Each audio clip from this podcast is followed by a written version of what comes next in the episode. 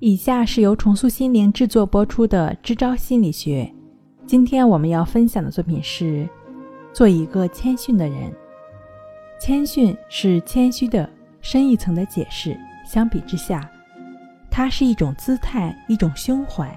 一个谦卑的人会得到任何人的喜爱，但谦卑绝不是卑微。卑微的希望得到别人的垂怜和注意。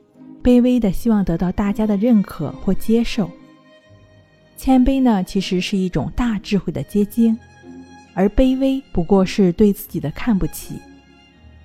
泰戈尔认为，我们为谦卑时，也是接近伟大的时候。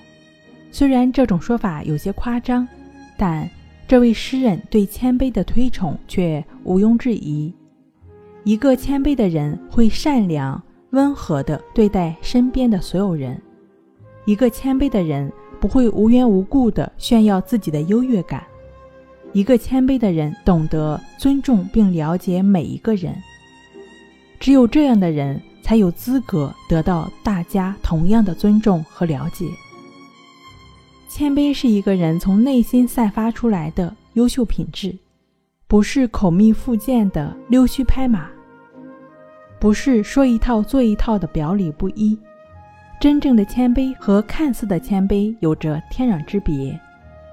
看似谦卑是极度自卑的表现，这样的谦卑小心翼翼，看着猥琐，没有节制的点头哈腰，不会让你看着像谦卑，只会让你变成小丑。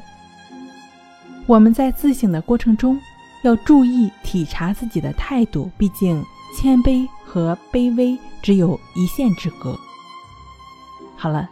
今天跟您分享到这儿，那我们下期再见。